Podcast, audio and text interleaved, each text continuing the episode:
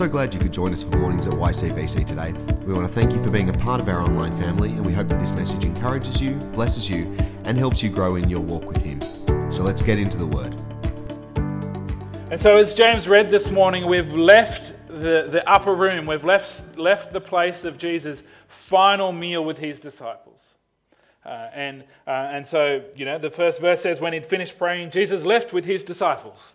Uh, and, and, so we're into the garden scene now, as, as other gospels uh, tell us that the, the garden named Gethsemane. And so, what I want to do to begin with is to immerse ourselves in this scene. To, to not just kind of skim over the surface of it and go, yes, Jesus was arrested in a garden, but, but to dive into the garden, to place ourselves into the garden and be immersed in this story that we might see, in a sense, who are we in this story? How, how would we respond in this situation? and so I do want to reread the first two verses just to begin that immersion in the story. And, and so the, the uh, Apostle John says, When he'd finished praying, Jesus left with his disciples and crossed the Kidron Valley. On the other side, there was a garden, and he and his disciples went into it. Now, Judas, who betrayed him, knew the place because Jesus often met there with his disciples. And so, this is a garden that Jesus often went to. It was a familiar place to him and his disciples. That's how Judas knew that that's where he would be. In fact, if we jump out of John for a moment into Luke's gospel, Luke fills out the picture a little bit for us in Luke 21, verse 37. We're told um, I'm in the wrong chapter, sorry. Luke 21, verse 37. That's why I couldn't find it. I was in Luke uh, 22, 37. Good stuff, but not what I'm looking for right now. Luke tells us that each day Jesus was teaching at the temple, and each evening he went out to spend the night on the hill called the Mount of Olives. And so Luke tells us that not just that this was a place that was frequented by Jesus, but this is where he went every night to spend the night. And, so I don't know where I got this picture, but I, have realized in studying this passage that I've got this uh, mental uh, picture of, the garden being like a public park. Like Jesus was hanging out with his disciples uh, at Riverbank Park, and then Judas came along with some bad guys and took him away, that it was this public space. But actually, this was not a public park filled with crowds. It was a private, walled olive grove outside of Jerusalem away from the crowds. This was essentially Jesus' secret hideout with his disciples that he went to at night. He taught publicly in Jerusalem during this uh, Passover week, and there was crowds and crowds around him. And so, if, was, if they sought to arrest him there, they, they risked a riot because of the thousands of people surrounding Jesus. That wasn't going to be their opportunity. We're told that they were seeking an opportunity to arrest him. That's where Judas comes in. They would not have known where to find him at night because Jesus left the city with his disciples, crossed the Kidron Valley, went up on the Mount of Olives to this private garden. It was likely that, that a, a, a wealthy supporter of Jesus provided this space for them to hang out and to spend the night. It actually gives new understanding to me, at least, why the disciples kept falling asleep, because this, even though it was outside, this is where they went to go to sleep at night. And the thing is that those who sought to arrest Jesus wouldn't have known where to find him, but Judas did. But the thing is, Jesus knew that Jesus was going to betray him, betray him. Yet he still went to the garden he went to every night. He, he didn't change his plans. He had a meal with his disciples. We're told by the other Gospels that Judas left early, and then Jesus walked to the garden with his disciples, knowing what would happen. And so this is a peaceful place, away from the crowds, away from the city. It's quiet. And then in verse 3, we read that Judas came to the garden guiding a detachment of soldiers and some officials from the chief priests and the Pharisees. They were carrying torches, lanterns, and weapons. And, and, so I've had this mental picture since childhood as well of, of, of, kind of Judas coming out with, you know, four or five guards uh, seeking to arrest Jesus. But, but this, the, the Greek words for detachment of soldiers, I'm told by the commentaries, means not temple guards, but Roman soldiers numbering potentially in their hundreds. And the officials from the chief priests, they are likely temple guards. They are, they are likely the temple police who've come to arrest them uh, on behalf of the, the, the priests and the Pharisees. They're carrying torches, they're carrying lanterns, they're carrying weapons. This commotion would have arrived at the edge of the garden that was peaceful and quiet. And so, long story short, Judas guided an army to Jesus' secret hideout. This is perhaps why he's called the betrayer. This is real betrayal. And so we have this moment that, that Jesus has been moving towards, that he knows that this is going to happen, and he continues his same routine every day and places himself in that place where it's going to happen. And, and there's this army that marches on this quiet place, this secret hideout. And so the question is how do they respond? How do Jesus and his disciples respond? How does Jesus respond? We, we don't hear much about how the other disciples respond from John. The, the story for the disciples centers in on Peter. And so this morning, I, I, I want us just to take a look at how Jesus responds to this moment where the, the world marches to his doorstep with an army and how Peter responds. But, but I don't want to just do this in a historical examination like this is a, a textbook that we just want to look at in a historical sense. The question I really want us to ask this morning is how do I respond? How do you respond? Do we respond like Jesus or do we respond like Peter? Do we respond with surrender or do we respond with a sword?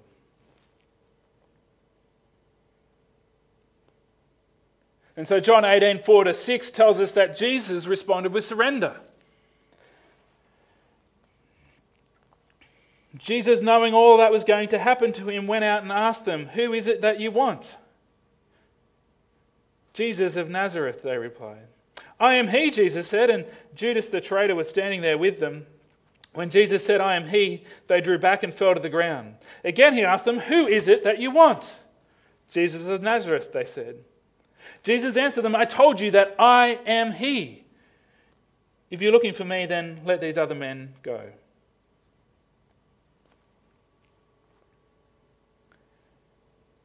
And so Jesus responds with surrender. An army has arrived on the doorstep of his secret hideout, and knowing that he is the all powerful creator of the universe, that, that even though this army is huge compared to the you know, he and the 11 that are following him, he still had the capacity and the power to obliterate them. Yet he responds with surrender, with laying his life down. And, and John gives us two key reasons here why he does that. Firstly, he, he knew what was going to happen to him. See, his surrender wasn't a weak moment. It wasn't a moment of fatalistic well, this, this, the writing's on the wall here. I might as well surrender. His surrender was a courageous surrender, not to the army on his doorstep, but to the Father's will. His surrender was a courageous surrender for the sake of the whole world. It was a powerful surrender. We see this in the stumbling of the guards that, that Jesus saying, Well, I am He is a, such a powerful moment that the guards fall on their backsides. And he has to repeat himself. And so the first reason that Jesus surrenders is he knows what the Father's will is. He knows his purpose is to walk this road, to lay his life down. And the second reason is so that his disciples would be spared. He says, if it's me, you're looking for, then let these men go. And in verse 9 it says, This happened so that the words he had spoken, which we looked at last passage, was would be fulfilled. I have not lost one of those you gave me. And so Jesus surrendered himself so that his disciples would be spared.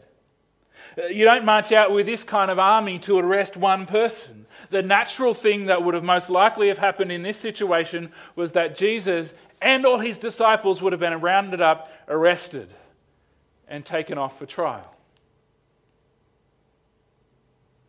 We see a hint of this when Jesus gets to the chief priests. We haven't got there yet, but, but they, they ask him about his teaching and his disciples. There's a sense of, where's the disciples?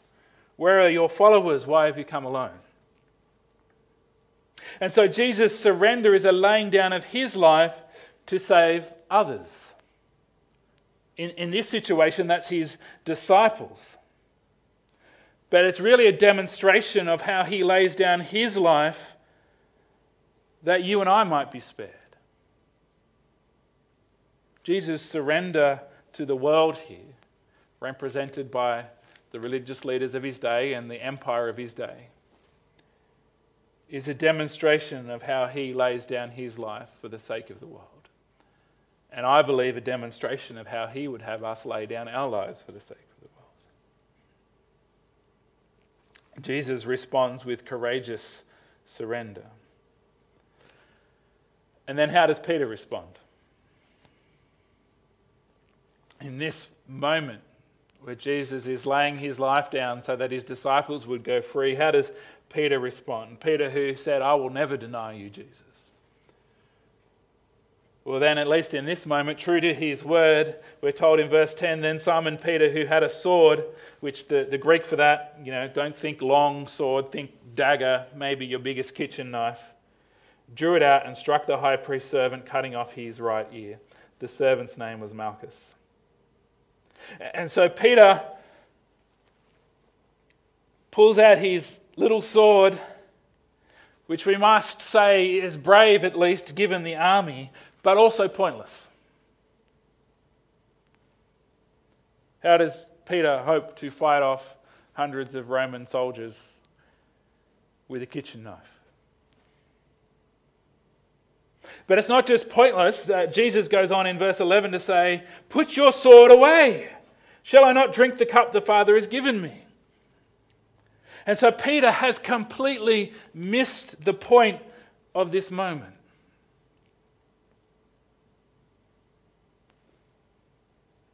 We might be tempted to commend Peter. At least he tried to put up a fight.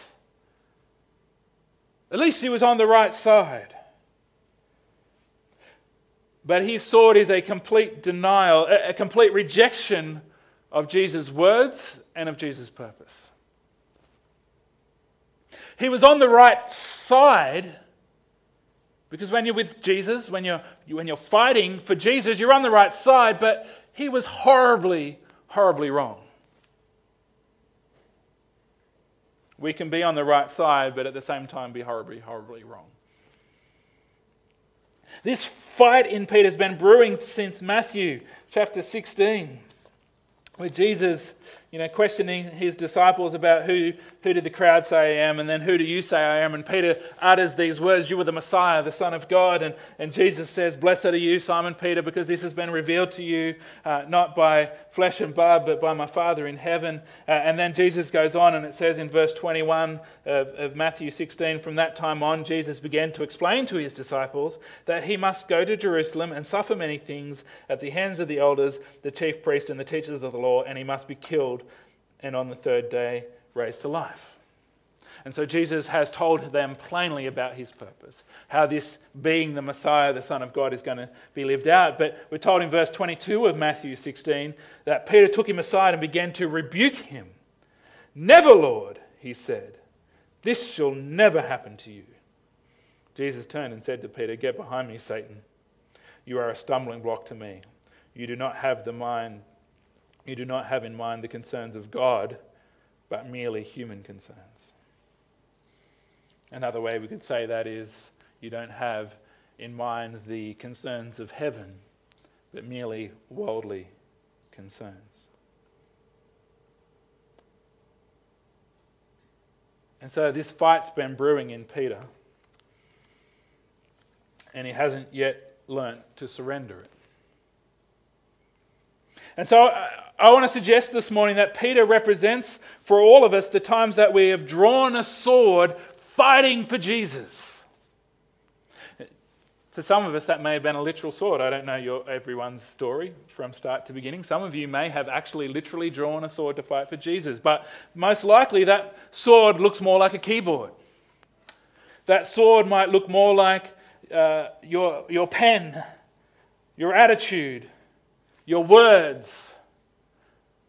Just the way that you respond to the world might be your sword, like Peter's. I think Peter represents for us all those times where we've, we've drawn a sword because we're on the right side fighting for Jesus. And I, and I want to be clear Jesus is absolutely worth fighting for. But we fight for Jesus with our faithfulness to Him, not with our swords.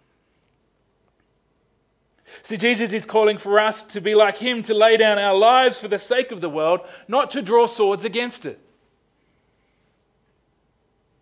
Peter might look like the courageous one,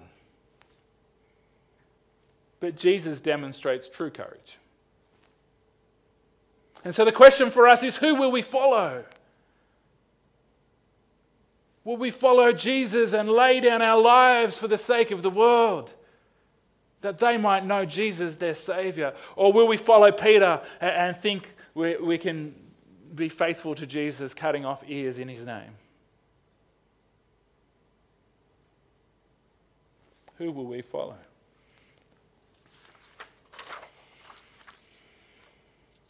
From the garden, the scene shifts to the trial of Jesus and the trial of Peter. See, Jesus and Peter both go on trial from this point. Jesus in a courtroom, Peter in a courtyard. And again, we see two different responses. Jesus, who responded to the army with, with courageous surrender, is faithful. Peter, who responded with foolish bravado, fails. In John chapter 18, as the story continues in verse 19, and I'm just going to read a, a bit of a section here. Uh, we've skipped a bit, but we're going to come back to it. Of Jesus' trial. We're told that meanwhile, that the high priest questioned Jesus about his disciples and his teaching. I've spoken openly to the world, Jesus replied. I always taught in the synagogues or at the temple where all the Jews come together. I have said nothing in secret. Why question me? Ask those who've heard me. Surely they know what I said. When Jesus said this, one of his officials nearby slapped him in the face. Is that the way you answer the high priest? He demanded. If I said something wrong, Jesus replied, testify as to what, it, what is wrong. But if I spoke the truth, why did you strike me? Then Annas sent him bound to Caiaphas, the high priest. And so Jesus' response here in this trial might seem odd to us, but, but the thing is, we, when we understand something of, and I didn't before this week, and now I've studied a bit and understand the legal process at the time, legally, witnesses, not the defendant, should be questioned. And so Jesus is essentially saying, I should be receiving a fair trial here. He already knows what's going to happen. He's, he's highlighting for us really the unfairness of his trial. He's demonstrating the unjustness for it. He's saying there should be thousands of witnesses that you could call to testify. Why, why are you questioning me inappropriately? But Jesus stands his ground. He doesn't backpedal, he doesn't deny anything. In some of the other Gospels, they give us a fuller picture of this moment, a fuller picture of Jesus' words, and we're told that he, um, the ultimate thing that upsets the, the high priest at the trial is that he says uh, that he is the Son of Man and they'll see him coming on the clouds of heaven, that he does not backpedal from who he is, but is faithful. But what about Peter? To step back to verse 15 to 18, we're told that Simon Peter and another disciple were following Jesus because he'd been arrested and taken off. And because this disciple, that's the other disciple, likely John, was known to the high priest, he went with Jesus into the high priest's courtyard. But Peter had to wait outside at the door. The other disciple, who was known to the high priest, came back, spoke to the servant girl on duty there, and brought Peter in. You aren't one of this man's disciples, too, are you? She asked Peter. He replied, I am not. It was colder, cold, and the servants and officials stood around a fire they had made to keep warm. Peter was also standing with them, warming himself. And so Peter, moments ago, is swinging a sword for Jesus. Now he denies him to a servant girl, denies that he's a follower of Jesus at all to a servant girl. Now, I've got nothing against servant girls, but, but we need to understand that this girl is at pretty much the lowest rung, or one of the lower rungs. She's above slave, perhaps, but she's at one of the lower rungs of the social ladder. She's not a Roman soldier, yet Jesus denies being a follower of Jesus. And so the question we've got to ask is where did his courage go? He was ready to fight an army for Jesus, and now he's not ready to, to acknowledge before a servant girl that he's a follower of him. And he might not have thought much about it. He might not have thought much about his first small denial, his first small act of unfaithfulness. And so I think this is the problem when we, when we have this tendency to swing swords or, or bash keyboards or, or mouth off, thinking we're doing it for the sake of Jesus, that we're defending him. We all too often fail when we need to be faithful in the small moments.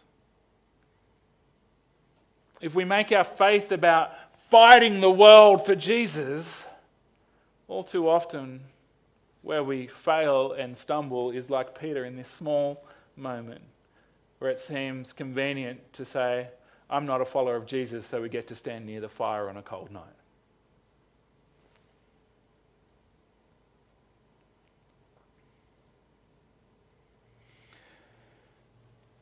That's not where it ended for Peter. In verse 25, we're told that meanwhile, this is after Jesus' trial before the high priests. Meanwhile, Simon Peter was still standing there warming himself. So they asked him, You aren't one of his disciples, too, are you? He denied it, saying, I am not. One of the high priest's servants, a bit higher up now, a relative of the man whose ear Peter had cut off, challenged him, Didn't I see you with him in the garden? Now, this is someone who was in the garden. Again, Peter denied it. And at that moment, a rooster began to crow. And that's what Jesus had foretold would happen after Jesus, Peter had denied him. And so the thing is that once Peter had casually denied Jesus, it only got easier. Once there'd been one small compromise of his faithfulness, it only got easier as that compromise got bigger and bigger, as he rose up the social ladder, as he got more assertive about his rejection of Jesus.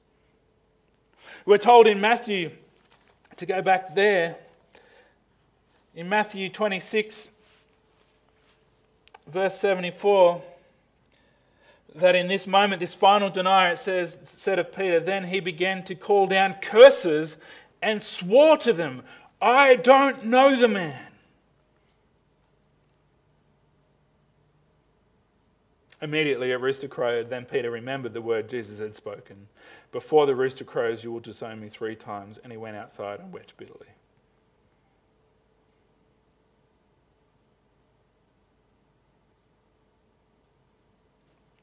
So the question is how did Peter end up here? How did he get to this place? But I think the more important question, as I've said all along, is how do we? How do we be so courageous for Jesus in some aspects of our life and then in other aspects deny him with our actions, behavior, and words? Because I believe that Peter's story demonstrates for us it's really the small acts of faithfulness, the courageous wearing the name of Jesus that matters more than the swinging of swords. The beauty is that this is not the end of Peter's story. We'll get to that. And it doesn't have to be the end of ours either. This story moves from the garden to the trial before the high priest, and then it moves to the governor's palace, to Pilate's home. And there's a lot that we could draw out of this trial before Pilate, and we'll get a bit more into that next week in the next chapter. But, but I want to focus on one key point here as we move towards a close. Because this exchange between Pilate and Jesus reveals something of, of, of, where it all went wrong, where this difference between response between Jesus with courageous surrender and, and Peter with foolish bravado and then failing faithfulness. There's a key here to understanding that, and, and the key is to understanding what type of kingdom is Jesus' kingdom. In John 18, 36 and 37, we read this exchange. Pilate has asked Jesus, Is he a king? And, and so Jesus says in verse 36, My kingdom is not of this world. If it were, my servants would fight to prevent my arrest by the Jewish leaders. But now my kingdom is from another place. You are a king, then, said Pilate, completely missing the point. Jesus answered, You say that I am a king. In fact, the reason I was born and came into the world is to testify to the truth. Everyone on the side of truth listens to me. And so Jesus says to Pilate that his kingdom is not of this world. And he actually acknowledges that if it was a kingdom of this world, if it, if it was a competitor to the empire of Rome, if it was to re establish Israel as a, a, geographical, political kingdom, if, if it was to establish a kingdom with him on an earthly throne on earth in this world, then his followers would fight just like Peter had.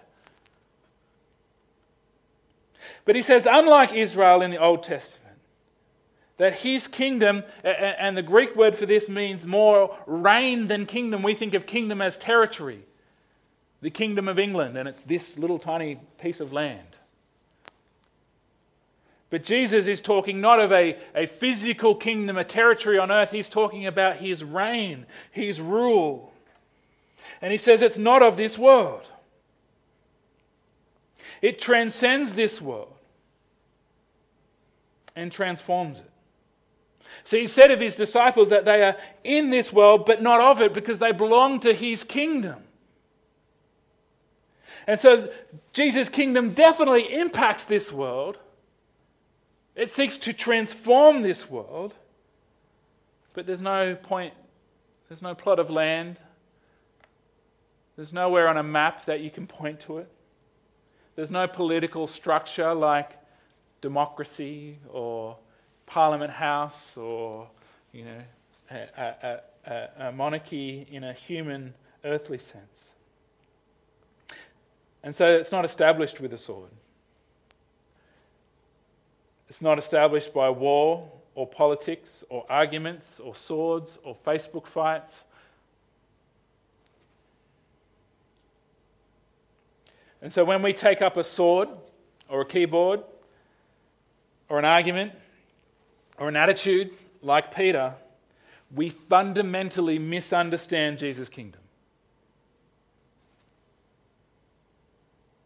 And don't get me wrong, I believe that the followers of Jesus should be involved in, in, in the political process of our world. We should seek to bring uh, the, the, the essence of the kingdom into it, but, but we shouldn't think that we're establishing the kingdom of God through doing that. The kingdom of Jesus cannot be legislated into this world.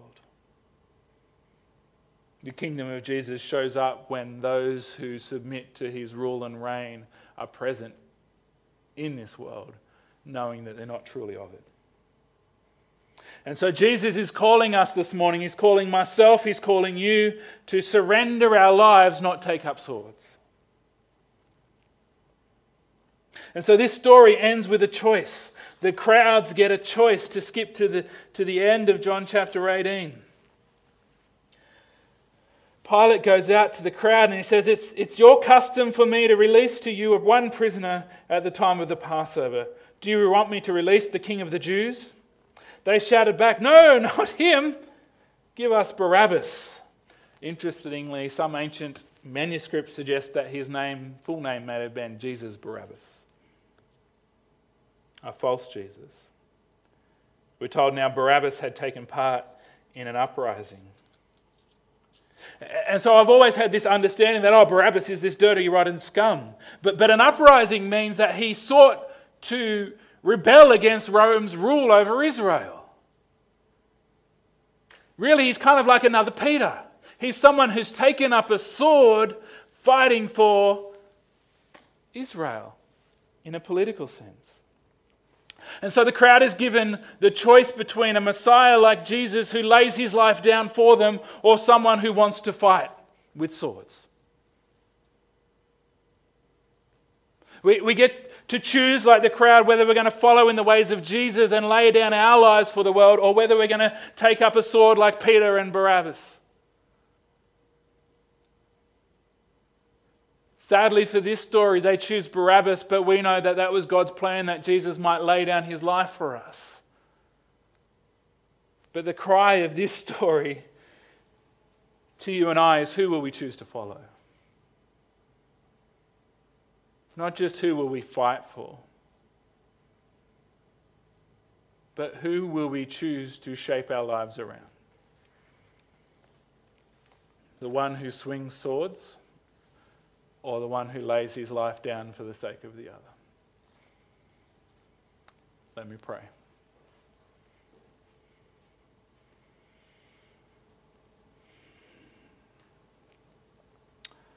Heavenly Father, you know that I am a fighter. That far too often Triggered, that anger rises up in me, and I want to swing a sword thinking I'm doing it for you.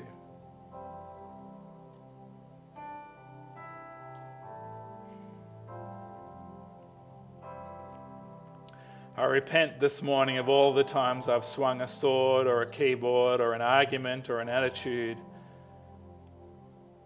and called it righteous anger.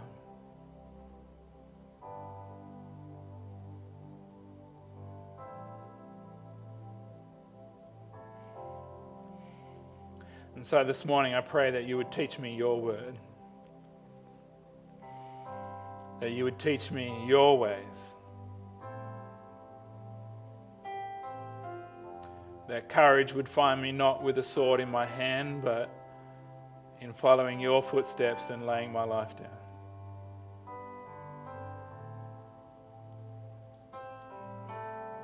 I pray this prayer not just for myself this morning, but for your church, Lord. I pray for Yass Community Baptist Church that we would be found faithful in the small moments, that we would be found courageous in surrender for your name.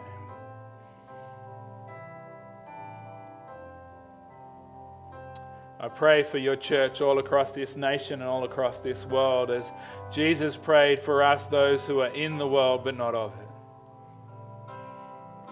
May you give us fresh understanding of the nature of your kingdom.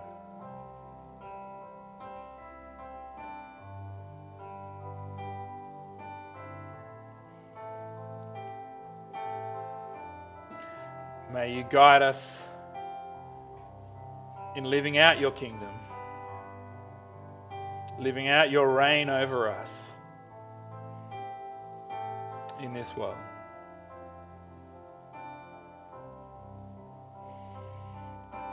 Put simply, may we be more like you and less like Peter, Lord. And to skip ahead where, where we're convicted of your word this morning, I pray that you would give us moments of restoration as you gave Peter that sweet moment of restoration. May we be found anew in you. May we be made afresh to be like you. Your holy name we pray, Jesus Christ. Amen.